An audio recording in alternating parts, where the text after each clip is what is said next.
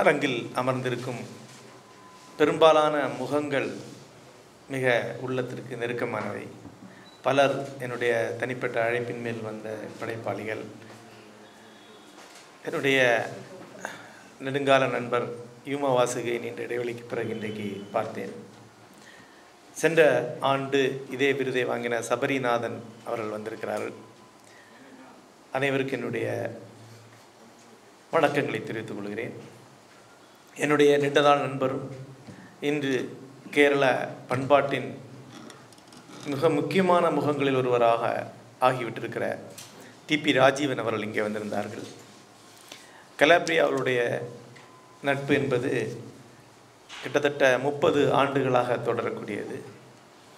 என்னுடைய சக எழுத்தாளர் என்பதை விட என்னுடைய அண்ணன் என்று தான் நான் அவரை கருதுகிறேன். அவர் இங்கே வந்திருந்ததற்கு என்னுடைய நன்றியை தெரிவித்துக் கொள்கிறேன். மதிப்புக்குரிய அஜயன் பாலா அவர்கள் நானும் அவரும் தொடர்ந்து திரைத்துறையில் பங்கெடுத்துக் கொள்கிறோம். பல தருணங்களில் சந்தித்து நிறைய பேசியிருக்கிறோம். ஒரு முறை ஒரு ரயில் தண்டவாளத்தின் அருகே நின்று நீண்ட நேரம் திரைப்படத்தை பற்றி பேசி நினைவு வருகிறது. என்னுடைய பிரியத்திற்கு நண்பர்கள் சிறில் அலெக்ஸ் ராஜகோபாலன் காளிபிரசாத் அனைவருக்கும் என்னுடைய மனமார்ந்த நன்றியையும் வணக்கங்களையும் தெரிவித்துக் கொள்கிறேன். இந்த தொடர்ந்து வெண்முரசு மாண்டிய ஒரு நாவல்களை எழுதி கொண்டிருக்கும் போது இரண்டாவது யதார்த்தம் ஒன்று இருக்கிறது அதிலே தான் நாம் பெரும்பாலும் வாழ்ந்து கொண்டிருக்கிறோம். என்னை பொறுத்தளவை இந்த யதார்த்தத்திற்கு எப்போதாவது தான் வந்து திரும்ப சென்று கொண்டிருக்கிறேன். இரண்டையும் தெளிவாக பகுத்து வைத்திருப்பதனால் பெரும்பாலும் குழப்பங்கள் எதுவும் இருக்கிறதில்லை. ஒரே சமயத்தில் ஒரு திரைக்கதை எழுதி கொண்டு வெண்முரசை எழுதி கொண்டிருக்க என்னால் இயலும். ஆனால் எங்கிருந்தோ சில அழைப்பு போல ஒரு ஒரு சென்ற கால நினைவு போலவோ ஒரு மறந்து போன கனவு போலவோ சிலது நினைவுக்கு வரும். இரண்டு மாதங்களுக்கு முன்பு அப்படி ஒரு நினைவு போல ஜூன் மாதம் பத்தாம் தேதி இந்த நினைவுக்கு வந்தது. ஜூன் பத்து ஜூன் பத்து ஜூன் பத்து எப்படி யோசிச்சுட்டே இருந்தேன். அது என்ன ஏதோ ஒன்று இருக்கு. அன்று இரவு தான் ஒரு அலை மாதிரி மறுபடியும் குமரகுருபனுடைய நினைவு வந்தது.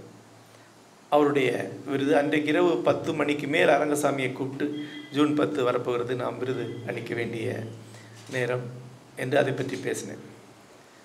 அதன் பிறகு அந்த இரவு அவருடைய பழைய கடிதங்கள் அவரை பற்றி நான் முன்பு எழுதின குறிப்புகள் அவரை பற்றின பிறர் எனக்கு எழுதின கடிதங்கள் என்று பல விஷயங்களை படித்து நெடுந்தேரம் அவரை பற்றிய நினைவுகள் இருக்கிறது அவரை பற்றி நான் மூன்று கட்டுரைகள் எழுதியிருக்கிறேன். அவருடைய தொகுதிக்கு முன்னுரை எழுதியிருக்கிறேன்.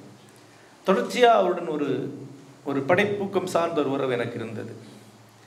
அதற்கு அப்பால் ஒரு தனிப்பட்ட நேசம் அவருக்கு எனக்கு இருந்தது. ஆனால் நாங்கள் ஒரு தடவையோ இரு தடவையோ தான் நேரில் சந்தித்து கொண்டிருக்கிறோம். அப்போது கூட அவர் அசாதாரணமான கூச்சமுடையவரால் அவர் என்னுடைய முகத்தை பார்த்து பேசுறதில்லை கையை பிடித்துக்குவோம் அப்புறம் அவர் வேறு பக்கம் திரும்பிப்பார். நானும் பேசுகிறதில்லை இல்லை இப்போது யோசித்து பார்த்தால் ஓரிரு தடவை அதிகமாக கண்களை சந்தித்திருக்கலாமோ? ஏன்னா அவருடைய கண்ணே எனக்கு நினைவில் இல்லை. புகைப்படத்தில் இருக்கக்கூடிய கண்ணு தான் எனக்கு நினைவில் இருக்கிறது. சில மனிதர்கள் தங்களுடைய இனிய நினைவுகளால் தொடர்ந்து வாழ்கிறார்கள். சிலர் வலுவான வரிகள் வழியாக வாழ்கிறார்கள். வரிகளாகவும் நினைவுகளாகவும் என்னுடன் வாழும் இளவல் குமரகுருபன் அவருக்கு என்னுடைய அஞ்சலி. ஒரு கவிஞனுக்கு எப்படி அஞ்சலி செலுத்த வேண்டும் என்று என்னுடைய மனதில் ஒரு எண்ணம் இருக்கிறதோ அந்த அளவுக்கு இந்த அஞ்சலியை செலுத்தி கொண்டிருக்கிறோம். அது இன்னொரு கவிஞன் முன்னால் பரிபூர்ணமாக நம்மை அழிப்பது வழியாகத்தான். இந்த விருதை ஒட்டி தொடர்ந்து வெளிவந்து கொண்டிருக்கும் கட்டுரைகள் ஒரு கவிஞனுக்கு முழுது அளிப்பது எப்படி என்பதை தமிழ் சமுதாயத்திற்கு காட்டும் என்று நான் நினைக்கிறேன். இந்த விருதை நண்பர் கண்டராதித்தனுக்கு அவர் முன்னால் ஒரு கவிஞன் முன்னால் பணியும் சமகாலமாக நின்று தான் நாங்கள் அளிக்கிறோம். இதை அவருக்கு சமர்ப்பணம் பண்ணுகிறோம். அவருடைய அவருக்கு காணிக்கையாக இந்த விருதை அளிக்கிறோம். இவ்வாறு தான் குமரகுருவனுக்கு எங்களுடைய அஞ்சலியை நாங்கள் செலுத்துகிறோம். இந்த அரங்கில் இவ்விழா வந்து இரு கவிஞர்களுக்கும் கௌரவத்தை தெரிவித்திருந்த உங்கள் அனைவருக்கும் மறுபடியும் என்னுடைய நன்றியை தெரிவித்துக் கொள்கிறேன். நண்பர்களே இந்த ஒரு தருணம் என்பது ஒரு கவிஞனை புகழ்ந்து பல கோணங்கள் விவாதிக்க வேண்டிய தருணம். ஆனால் ஏற்கனவே என்னுடைய தளத்தில் ஏறத்தாழ பதினொன்று கட்டுரைகளுக்கு மேல் வந்துவிட்டன. ஒரு நூல் அளவுக்கு அதை ஆக்கப் போகிறோம். ஆகவே பல கோணங்களில் தொடர்ந்து கன்றாயத்தினை பற்றி பேசிவிட்டோம். இந்த தருணத்தில் தொடர்ந்து அவற்றை பற்றி மீண்டும் பேசாமல் இங்கிருந்து எழுந்து செல்லும்போது கவிதையில் ஆர்வம் கொண்டவர்கள் கவிதை எழுதுபவர்கள் யோசிப்பதற்கான சில வினாக்களை முன்வைத்து என்னுடைய மதிப்பீடை செய்யலாம் என்று நினைக்கிறேன். இந்த கட்டுரைகள் தொடர்ந்து வெளிவந்து கொண்டிருந்த போது அமெரிக்காவில் இருக்கக்கூடிய என்னுடைய நண்பர் பேராசிரியர் அவர் எனக்கு ஒரு கடிதம் எழுதினார். அந்த கடிதத்தை என்னுடைய தளத்தில் வெளியிடலாம் என்று எடுத்து வைத்தேன். ஆனால் ஆங்கிலத்தில் இருந்து திருப்பி அதை நானே மொழிபெயர்க்க வேண்டுமா என்பதற்காக அதை எடுத்து வைத்து அதை மொழிபெயர்க்கவில்லை. ஆனால் அவர் சுருக்கமாக ஒரு கேள்வி கேட்டிருந்தார். தமிழ் நவீன கவிஞர்கள் அனைவருமே ஒரு கருத்தியல் வட்டத்திற்குள் இருக்கக்கூடியவர்களாக எனக்கு தோன்றுகிறது என்றார். அத்தனை ந- கவிஞர்களையும் நான் ஒரே அடியாக படிக்கிறேன். இவங்க அனைவரும் ஒரு குரலை சேர்ந்தவர்களாக ஒரு கருத்தியல் குழுவை சேர்ந்தவர்களாக இருக்கிறார்களோ? ஏறத்தாழ் அனைவருமே ஒரே போன்று எழுதுகிறார்களோ என்றார். வடிவத்திலோ மொழியிலோ தனித்தன்மையிலோ அல்ல அவர் சொல்றது. கருத்தியல் இல்லை ஐடியாலஜி உதாரணமாக இதை இப்படி தொகுக்கலாம். அவர்களிலிருந்து நான் என்னுடைய எண்ணங்களை தொகுத்துக் கொள்கிறேன். அவர் சொன்ன உண்மைதானா என்று நான் திருந்து தமிழ் கவிஞர்களை படித்த வசந்தகுமார் தொகுத்த தமிழினி தொகுப்பு கவிதைகளை தொடர்ந்து படித்து கொண்டிருந்தேன். ஏன்னா இந்த அனுபவம் எனக்கு ஏற்கனவே இருக்கிறது. முன்பு தமிழ் நானூறு கவிதைகளை மலையாளத்திற்கு மொழிபெயர்த்தோம். அதுக்கு நான் தான் ஒரு பெரும் பங்கு வைத்தேன். புது நானூறு என்ற பெயரில் அது தமிழ் மலையாளத்தில் வந்தது. அதற்காக தமிழ் நானூறு புது கவிதைகளை தேர்ந்தெடுக்கும் போது அதை படித்த ஒரு மலையாள கவிஞர் கேட்டார் இது ஏறத்தாழ எல்லாரும் ஒரே கவிஞர்கள் போல தோன்றுகிறார்கள் ஒரே ஒரு ஒரே ஆதரவு எழுதின போல தோன்றுகிறது. ஒரே கவிஞர் எழுதியது போல தோன்றுகிறது என்றார். அப்போ நான் சொன்னேன் இது சுஜாதா எழுதியிருக்கிறார். புறநானூறு கவிதைகளை படிக்கும்போது வேறு வேறு பெயர்கள் இருந்தாலும் ஏறத்தாழ அனைவருமே ஒரே மாதிரி இருக்கிற மாதிரி தோன்றுகிறது என்று.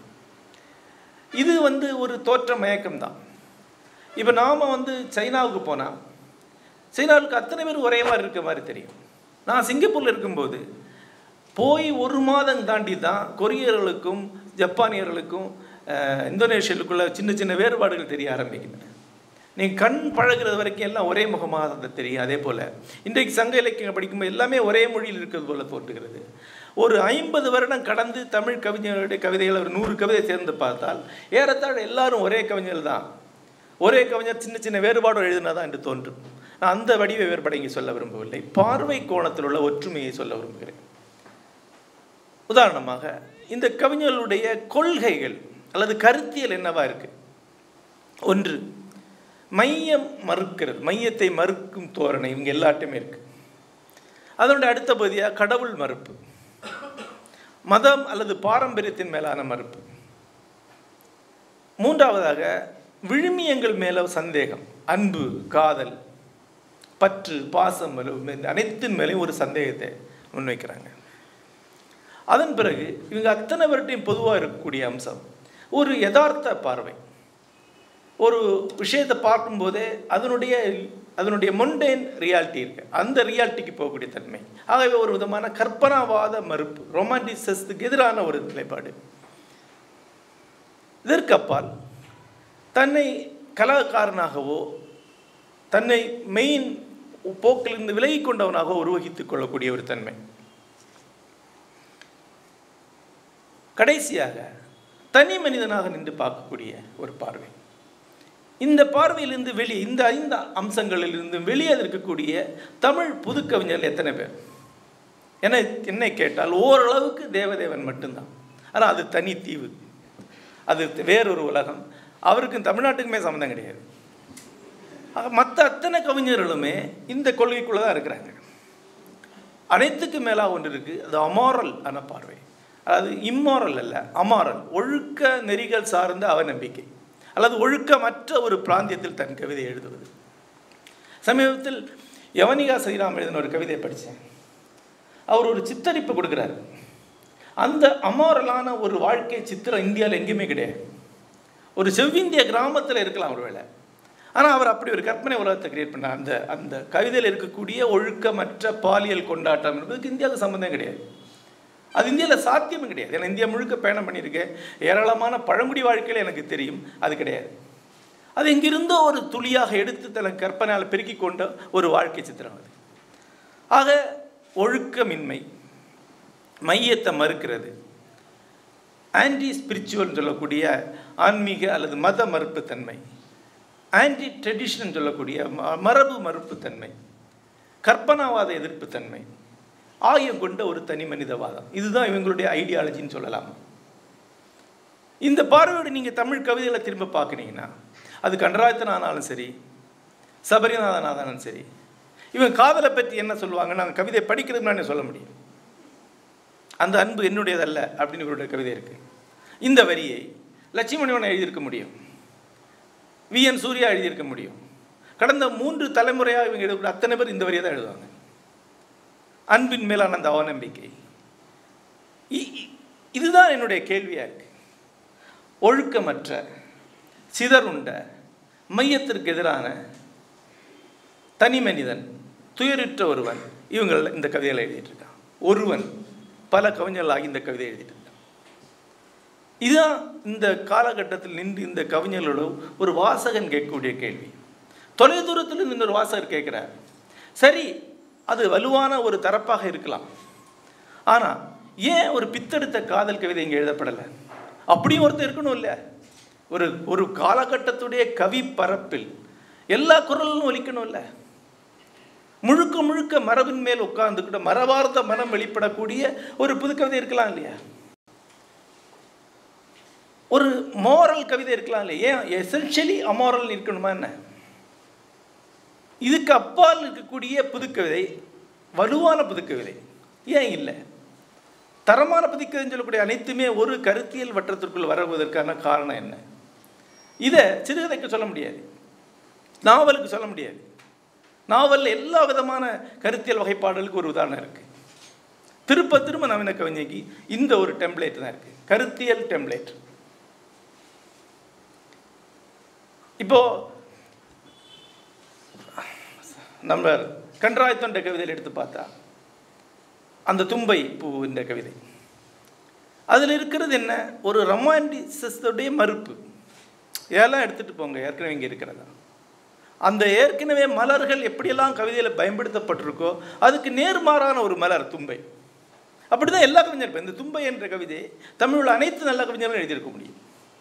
புதுக்கவிஞர் எழுதி அப்போ புதுக்கவிதை என்பது ஒரு தரப்பு மட்டும்தானா? இது தமிழ் எழுதக்கூடிய பண்பாட்டு நடவடிக்கைகளுக்கு தமிழ் எழுதக்கூடிய இலக்கிய மரபுகளுக்கு அளிக்கப்படக்கூடிய ஒரு வலுவான மறுப்பு தானா? அல்லது ஒரு அடிக்குறிப்பு தானா? அதுக்குள்ள வந்து கருத்தியல் மாறுபாடுகள் ஒன்றை ஒன்று மறுக்கக்கூடிய போக்குகள் ஒன்றை ஒன்று முரண்படக்கூடிய சிந்தனை போக்குகள் ஏன் இல்லை? இது வந்து ஒரு முக்கியமான கேள்வி நான் நினைக்கிறேன். இந்த மேடையில் பேசும் பொருட்டு நான் முன்வைக்க வேண்டிய கேள்வி இதுதான். ஏன் இந்த மாதிரி இந்த வெரைட்டி இல்லாமல் போகுது? இந்த கருத்தியல் என்பது இவர்களுடையது தானாங்கிற அடுத்த கேள்வி. இந்த கருத்தியல் இந்த ஐடியாலஜி அனைத்தையுமே எளிமையான தத்துவ நிலைப்பாடாக தொகுத்து கொள்வோம் என்றால் இது மூன்று சிந்தனையாளர்களுக்கு கடைசியாக போய் சேரும். ஒன்று நீட்சே. இவர்களெல்லாம் நீட்சையை படித்தால் நான் சொல்ல மாட்டேன். ஆனால் நீட்சை வந்து காற்றில் வைரஸ் மாதிரி இருக்கிறார். எல்லாருக்கும் மு முகம் இருக்குது எல்லாருக்குமே மூச்சில் வந்துடுவார் ஒன்று நீட்சே இன்னொன்று ஃப்ராய்டு மூன்றாவதாக இருத்தலியல் சிந்தனையாளர்கள்.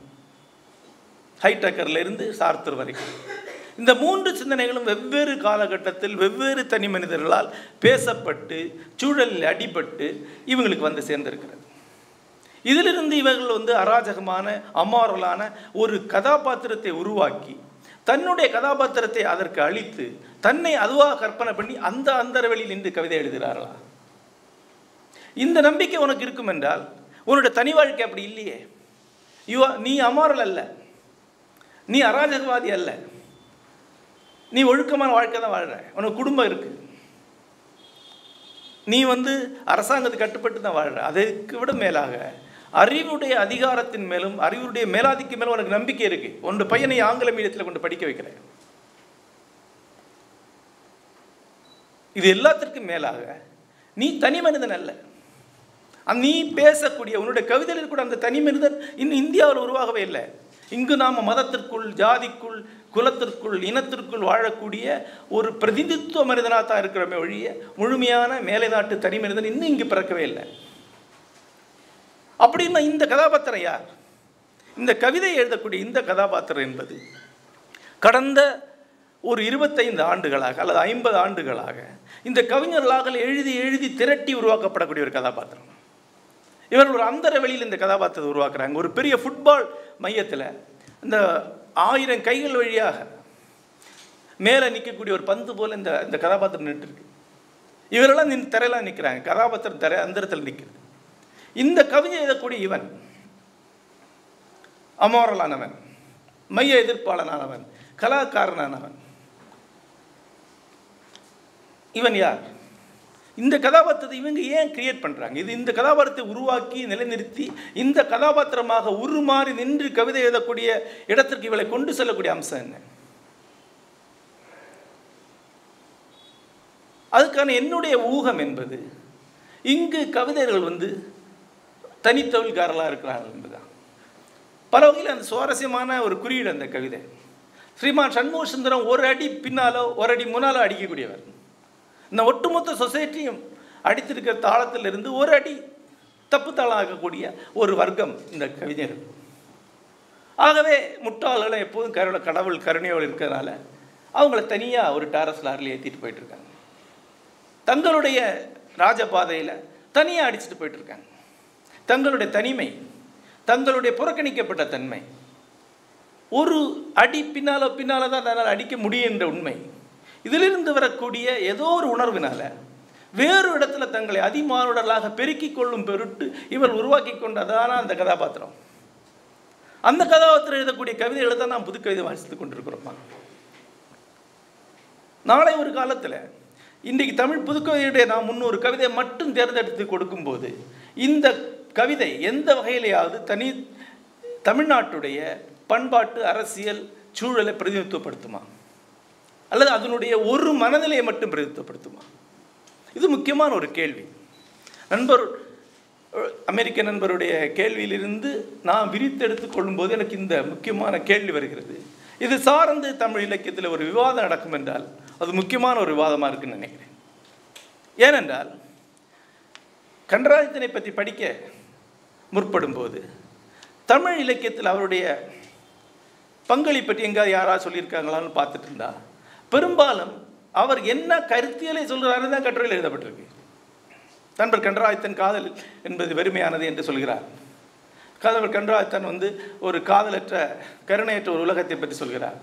முற்றிலும் சிதறுண்டு போன்ற உலகத்தில் ஒரு தனி மனிதன் வாழ்க்கையை பற்றி கண்டராயத்தன் சொல்கிறார். இப்படி தான் அந்த கண்டராஜ் கண்டராஜன் என்ன சொல்கிறாருங்கிறது அந்த இந்த கவிதையில் அனைத்து எழுதப்பட்டிருக்கு இந்த விமர்சனங்கள் அனைத்தும். ஆகவே அந்த கருத்தியலை தான் இங்குள்ள வாசகர்கள் பெற்றுக்கொண்டு இருக்கிறார் அந்த அந்த ஆளுமையை எப்படி செதுக்குகிறீர்கள்?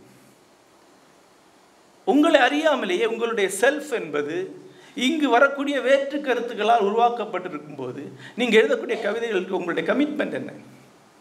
இது கன்றாயத்திலிருந்து ஸ்ரீநேசலேருந்து இவங்க அத்தனை பேர்கிட்ட கேட்கக்கூடிய ஒரு கேள்வியாக இந்த மேடையில் நான் முன்வைக்கிறேன். சில உதாரணங்களை இது சொல்கிறேனே தாயம்ங்கிற கவிதை. அந்த கவிதை நீங்கள் திருப்பி தூப்பில் இருக்குது இணையத்தில் இருக்குது அந்த தாயம் மாடல் நடக்கக்கூடிய வெளி அதில் இருக்கக்கூடிய கவிஞனுடைய அவநம்பிக்கையோட குரல் என்ன? இன்னொன்று சதா யோக்கியதை கேள்வி கேட்கிறது. அயோ சதா அயோக்கியதை கேள்வி கேட்கிறது யோக்கியதை. அயோக்கியதைக்கு இந்த பிரச்சனை இல்லை. இன்னும் யோக்கியதை பற்றி ஒரு கவிதை இருக்கு. சதா அயோக்கியதை கேள்வி கேட்கிறது யோக்கியதை. யோக்கி அயோக்கியதைக்கு அந்த பிரச்சனையே கிடையாது. ஸோ இந்த கவிஞனுடைய நிலைப்பாடு அயோக்கியதையின் தரப்பில் இருக்குது இது தவறுன்னு நான் சொல்லலை. கவிஞனுடைய இயல்பு தான். ஆனால் இந்த நிலைப்பாடு தான் அத்தனை கவிஞர்களுக்கு இருக்குது இப்படி அல்லாது எழுதக்கூடிய தமிழ் கவிஞர்கள் இன்றைக்கு தேவதேவனை தவிர வேறு யாராவது தமிழில் எழுதி கொண்டிருக்கிறார்களா? இந்த வரியை எழுதியிருக்க மாட்டேன் ஆனால் இந்த ஸ்டாண்டு தான் எழுதுவாங்க. தமிழ் கவிஞர் வாசிக்கிறவங்க இதை படித்தோன்னே கரெக்டாக தான் சொல்கிறாங்க ஆக இந்த கருத்துக்கோள் அனைத்துமே ஆயிரத்தி தொள்ளாயிரத்தி எண்பதுகள் வரைக்கும் அமெரிக்காவிலும் ஐரோப்பாவிலும் பிரபலமாக இருந்தவை. மரபு எதிர்ப்பு தன்மை தன்னில் சுருங்கும் தன்மை தன்னை ஒட்டுமொத்த மரபுக்கும் ஒட்டுமொத்த சமுதாயத்துக்கு எதிராக ஒரு இடத்துல வைத்துக்கொள்ளக்கூடிய தன்மை. இதெல்லாம் ஹிப்பி இயக்கத்திலிருந்து ஆரம்பித்து அதனுடைய பின்தூரல் முடிந்த எண்பதுகள் வரைக்குமான அமெரிக்க சிந்தனைகள். அதன் பிறகு இங்கே வந்து அதிலும் நாம் எடுத்துக்கொண்டு வைத்துக் கொண்டிருக்கிறோமா? துன்பை அன்புடையதாக இருக்கு. ஏன் ஒரு தாமரை இருக்கக்கூடாதா? ஆக இந்த கருத்தியல் சார்ந்து இந்த கவிதையை படிக்கும்போது இந்த எண்ணம் வந்து கொண்டே இருக்கிறது. கவுண்டமணி கேட்டபடி டே டேய் நீ யார்? அப்படின்னு கவிஞர்கிட்ட கேட்கணும்னு சொல்லுது இது நீ இல்லை.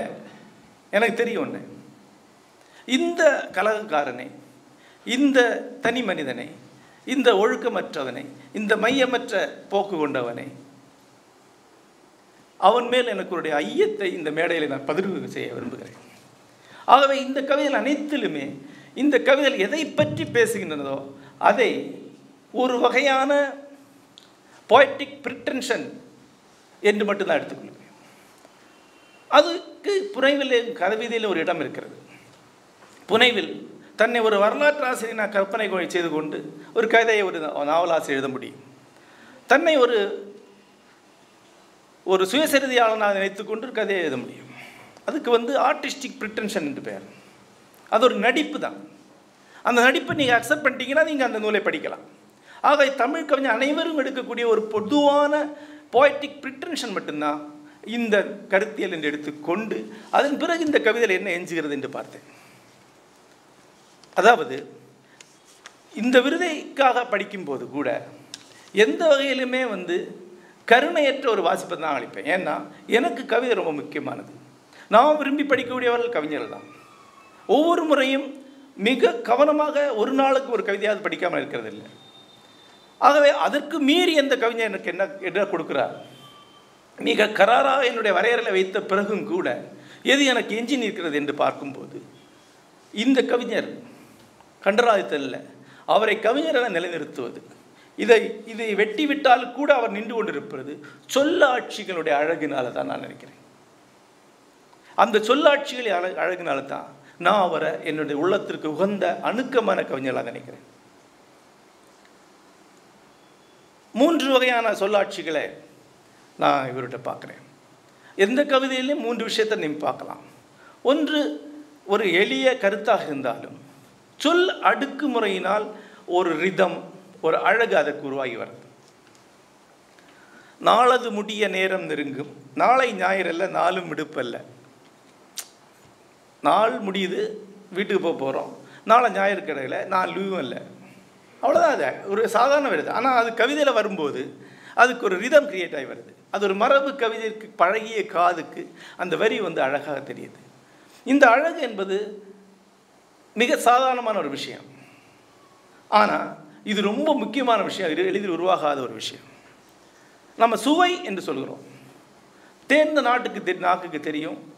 திருநெல்வேலியோட தோசைக்கும் கோவில்பட்டி தோசைக்கும் வித்தியாசம் இருக்குது திருநெல்வேலியிலிருந்து வெளியே ஒரு ஆள் வந்து திருநெல்வேலி தோசையை சுற்ற முடியாது. சுவை என்பது மொழியில் அந்த மாதிரி தான் மிக நுட்பமான தனித்துவம் தான் சுவையாக அறியப்படுது. அது ஒரு பண்பாடு பல்லாயிரம் வருஷங்களாக திரட்டி எடுத்த ஒரு தனித்தன்மை சுவை என்பது. அந்த சுவையை உருவாக்கக்கூடிய கலை அதுவும் குறிப்பாக சங்கீதத்திலும் கவிதையிலும். அந்த கலை வந்து ஒரு கவிஞனுடைய உள்ளார்ந்த தண்ணியல் தான் வர முடியுமே ஒழிய அது பயிற்றுவித்து வர முடியாது. அந்த சுவை வெளிப்படக்கூடிய ஒரு மொழி நடை பல கவிதைகளில் இவர்கிட்ட இருக்கு. நாளது முடிய நேரம் நெருங்கும். நாளை ஞாயிறல்ல நாளும் விடுப்பல்ல கொஞ்சம் மாற்றினா கூட இதை வந்து ஒரு ஆசிரியப்பாவுடைய வரியாக போட்டுடலாம். இந்த தன்மை தமிழ் மற்ற புதுக்கவிஞர்களுடைய வழக்கமான பட்டியலிலிருந்து ஒரு படி மேலாக கண்டராயத்தை நிறுத்துறதுன்னு நினைக்கிறேன். இன்னொன்று படிமங்கள். கவிதை எப்படி தான் தாவினாலும் ஒரு நடுவில் வந்து நுண் சித்தரிப்புகளுக்கு கவிதை போச்சு. படிமம் தேவையில்லை. பிளைன் போய்ட்ரி அப்படின்னாங்க. பிளைன் போய்ட்ரி ஒரு ரெண்டு வருஷம் கூட தாக்கு பிடிக்கல. அப்புறம் நுண் சித்தரிப்பு குறுஞ்சித்தரிப்பு கவிதைகளுக்கு போனாங்க. அதிகமாக இன்றைக்கு கவிஞர் எழுதி கொண்டிருப்பது குறிஞ்சி திறப்பு கவிதைகள் தான். ஆனால் என் நமது தளத்தில் வந்த ஒரு கட்டுரையில் குறிஞ்சி திருப்பலின் காலம் முடிந்து விட்டது என்று நண்பர் மணிகண்டன் கிட்டத்தட்ட அறை கூறியிருக்கிறார். எனக்கும் அதுதான் எண்ணம். ஏனென்றால் நான் வந்து புன்னகைத்த நினைவில் நிறுத்தி கொண்ட ஏராளமான குறிஞ்சி திருப்பு கவிதைகள் இப்போ யோசிச்சு பார்த்தா ஒரு அஞ்சாறு தவிர எல்லாமே மறந்து போகுது. இப்போ குறிஞ்சி திருப்பு என்பது அந்த கணத்துக்கு அப்பால் ப- நிரந்தரமாக குறியீடாக மாறும் என்றால் ஒழிய உங்கள் நினைவில் குறிஞ்சி குறிஞ்சித்தரிப்பு என்பது ஒரு சின்ன புனைவு தருணம். யா குட் அப்படின்னு நீங்கள் நினைக்கிறீங்க. ஆனால் அது ஒரு சிம்பலாக மாறாத வரைக்கும். அது சொன்ன விஷயத்துக்கு அப்பால் அப்பால் அப்பால் ஒவ்வொரு காலகட்டத்துக்கும் வேறு வேறு விஷயங்களை கொண்டு வராத வரைக்கும் நீங்கள் அதிகபட்சம் ஒரு வருஷத்துக்கு மேலே அந்த குறிஞ்சி திருப்பி ஞாபகம் வச்சுக்கிறது அப்போ சினிமா போஸ்டரும் கவிதைக்கு என்ன வித்தியாசங்கிற கேள்வி வருது. அடுத்த போஸ்டர் ஒட்டுற வரைக்கும் தானே அந்த போஸ்டர் அங்கே இருக்குமா? இல்லை அது சிம்பலாக மாறும் என்றால் அப்போ நீங்கள் குறிஞ்சி திருப்பி பற்றி பேசலை நீங்கள் சிம்பலை பற்றி தான் பேசிகிட்டு இருக்கீங்க. அது படிமம் தான் குறிஞ்சி திருப்பி எங்கே படிமம் மாறுதோ அப்போ தான் இருக்கும். உங்கள் வாழ்க்கையில் நடந்த ஏதோ ஒரு தருணத்தில் ஒரு குறிஞ்சி திருப்பு ஞாபகத்துக்கு வரும் என்றால் அது குறிஞ்சி திருப்பா ஞாபகத்துக்கு வரல படிமமாக தான் ஞாபகத்துக்கு வருது. ஆகவே கவிதை என்பது தேவதேவனுடைய வார்த்தைகளை கடன் எடுத்து சொல்ல வந்தால் it's an art of image அவ்வளோதான் படிமத்தின் கலை தான் அவர் சொல்வார். எப்படி தான் பூனை விழுந்தாலும் கடைசியில் அது படிமத்தில் தான் விழுந்தாகணும். ஏனென்றால் படிமத்தை உற்பத்தி செய்யும் பொருட்டு மனிதனால் உருவாக்கப்பட்ட ஒரு கலை என்று அவர் கவி கவிதை போய் சொல்கிறார் படிமத்தை கொஞ்ச நாள் ஒழுத்தி வச்சு பார்ப்போமே. வேற மாதிரி எழுதி பார்ப்போம் சொல்லி திருப்பி படிமத்துக்கு தான் வர வேண்டியிருக்கு. ஆகவே வலுவான படிமம் நெடுங்காலம் நிற்கக்கூடிய ஒரு படிமம் ஒரு கவிதை கொடுக்கக்கூடிய கம்பீரம் அழகும் தனித்தன்மையுடையதும் மரவட்டையைப் போல இந்த மத்தியானம் தன் லட்சோப லட்சம் கால்களால் மறுநாள் மத்தியானத்தை நோக்கி சென்று கொண்டிருக்கிறது. இந்த படிமம் நான் ரேண்டமாக ஒரு படிமத்தை இருக்கிறேன் மரவட்டையைப் போல இந்த மத் இந்த மத்தியானம் தன் லட்சோப லட்சம் கால்களால் மறுநாள் மத்தியானம் நோக்கி சென்று கொண்டிருக்கிறது. ஒரு படிமத்துடைய மிக முக்கியமான தருணம் அல்லது மிக முக்கியமான அழகு என்னவென்றால் அது கண்ணால் பார்க்கக்கூடிய காட்சியாக இருக்கணுங்கிறது தான். எப்போது அது கருத்தால் அடையப்பட்ட காட்சியாக இருக்கும்னா அது அது மெட்டஃபராயுடையது அதுக்கு கவிதையில் பெரிய இடம் கிடையாது. த கண்ணாலையும் பார்க்கலாம். கண்ணால் பார்க்கும்போது மேலும் மேலும் விரியும் என்றால் அது பரிமம். மரவட்டை ஊறுவதை நீங்கள் பார்த்தா தெரியும். அந்த விந்தை ஒரு பெரிய விந்தை. எனக்கே அது தெரியும். எங்கள் ஊரில் அதுதான். எங்கள் ஊரே மரவட்டைகளின் ஊர். அந்த மரவட்டையோட கீழ்ப்பதியை பார்த்தா பயங்கர ஆக்டிவிட்டி இருக்கும். மேலே பார்த்தா ஒன்றுமே இருக்காது.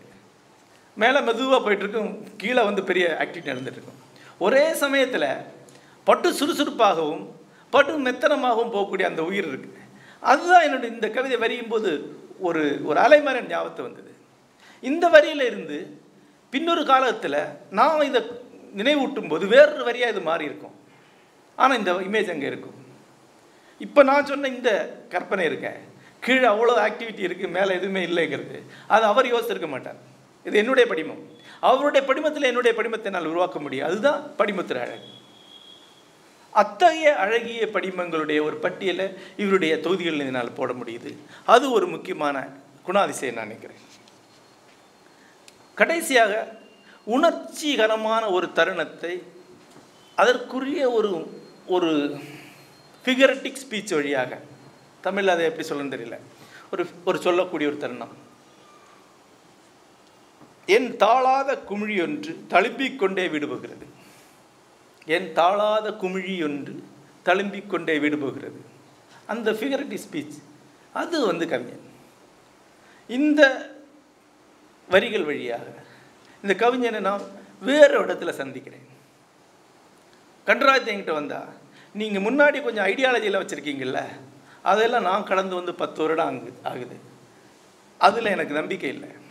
வேறு எதோ மறைக்கிறதுக்காக இந்த நிலைப்பாடுகளை நீங்கள் எடுக்கிறீங்க. நீங்கள் அமாரோல் நான் நம்பலை. நீங்கள் கலாக்காரன் நான் நம்பலை. நீங்கள் இந்தியா சுதந்திரத்துக்கு எதிராக வந்து கா- வந்து கண்டா கண்டாச்சிபுரத்தில் ஏகே ஃபார்ட்டி செவன் நிற்கிறதாக நான் நம்பலை. ஆனால் இந்த வரிகள் வழியாக வேறொரு கண்டராயத்தை நான் சந்திக்கிறேன். இது உன்னுடைய முன்னோர் என்னுடைய முன்னோர் சந்தித்த ஒரு வெளியாக இருக்கலாம். என்னுடைய தலைமுறைகளும் உன்னுடைய தலைமுறைகளும் எங்கோ சந்திக்கக்கூடிய ஒரு வெளியாக இருக்கலாம். அந்த இடத்துல நீ கவிஞன் நான் வாசகன். நன்றி.